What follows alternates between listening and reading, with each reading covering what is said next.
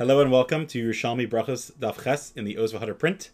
Um, there is, I'm very excited because today really is a great and important discussion on the blot and also just in general about Rishonim and and um, especially Rashi and Tosis.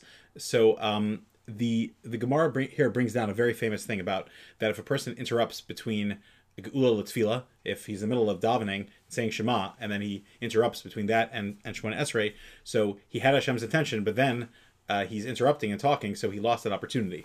And it says that it's compared to a man that was a, he was a friend of the king, and he came to talk to the king to make a request, and he knocked on the door, and um, the king um, came to answer, and then the man left, and so when the king got there, he also left.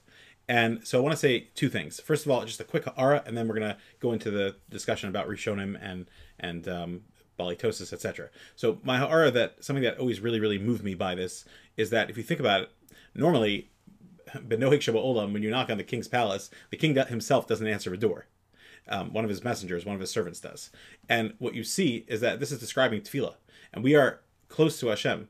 And literally, when we call out, Hashem answers the door. He doesn't send a messenger. And literally, Hashem comes to answer the door. And that's an amazing thing to think about, that the Ribbon Shalom himself is answering the door when we're coming to talk to him.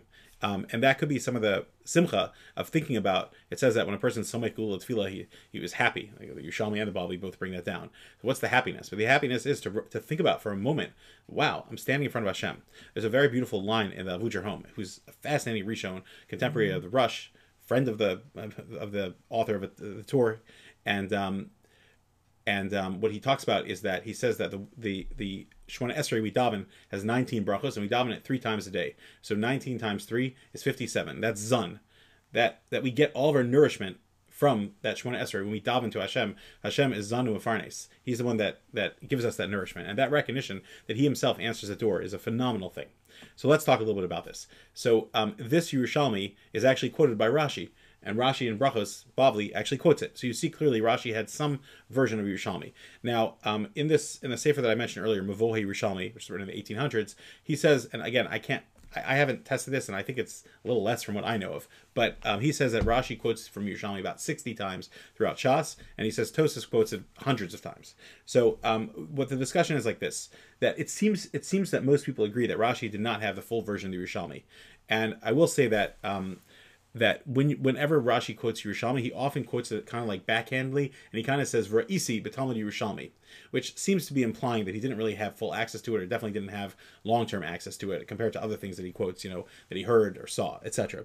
Now, Agav, Rashi quotes very fascinating things. Rashi and Medrash Rabbah, by the way, in the beginning of Bereshis, he actually quotes from Sefer Yetzirah. So Rashi's library was quite large, and, and, you could argue with me that some people say that Rashi might not be might not be um, you know the same Rashi, but there's always a lot to talk about where Rashi is Rashi um, and where he isn't really. Um, so what I want to just say is that um, some people have over the years said that maybe Rashi didn't have access to Yerushalmi, but then in the time of his children and grandchildren, or more of his grandchildren, because he had daughters that I don't think they learned Yerushalmi, then it became more available. Um, the Mavoa Yerushalmi brings down that a lot a lot of people say this that Rashi's Mahalik was that the Bavli was its own uh, machine, and that you have to look at each sugya by what's in front of you, kind of ein ladayin el masha of rose, and therefore even if Rashi knew about the the um, Yerushalmi, he wasn't interested in it as much. Um, again, like I said, I've found places where Rashi quotes from Yerushalmi or Brachos that he seemed to have some of it. Again, this is I believe the first time he quotes it. Um, although she the Machlokas Rashi Tosis on Daf Beis and Aleph in Bavli is actually based on how you learn the Yerushalmi about whether you, whether people daven early or whether people daven at home, etc. Ayin Sham, you're probably familiar, all I'm done him. So, um, but anyway, so that Rashi I believe is the first. He quotes um, from a Yerushalmi of Sukkah. He quotes it, but it's often very very infrequent. Um, and some people have tried to find sources of Rashi's that seem to be, you know, influenced by Yerushalmi.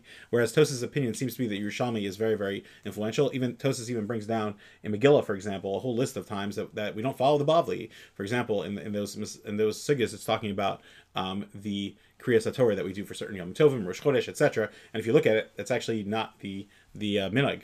The, the minhag is to follow the, what the Yerushalmi says. So this is a whole discussion in the Rishonim of Bavli versus Yerushalmi, what do you do, etc. Um, there's one thing I'll just say is that I have I, I love learning Rambam and Raavad, and I get a geschmack out of the back and forth. So my three favorite Raavads, if, if I'm you know if I would say, are are uh, one is where the Raavad yells at the Rambam and says, "You're always following the Yerushalmi," which I'm not even sure if that's even true, but a lot of people you know argue with that. But the Raavad seem to understand that the Rambam gave a lot of influence and, and was you know very very drawn after Yerushalmi. That's one. Another one is where he yells at him and says I have to admit, this person did an amazing thing in what he wrote in the Yad which is it's a brilliant sefer. You know, with, with all the um, arguments that the Raavad had. And then my third favorite one is, you know, where he yells at the Rambam and says, you know, you're writing about not living in Mitzrayim and you live there. Excuse me.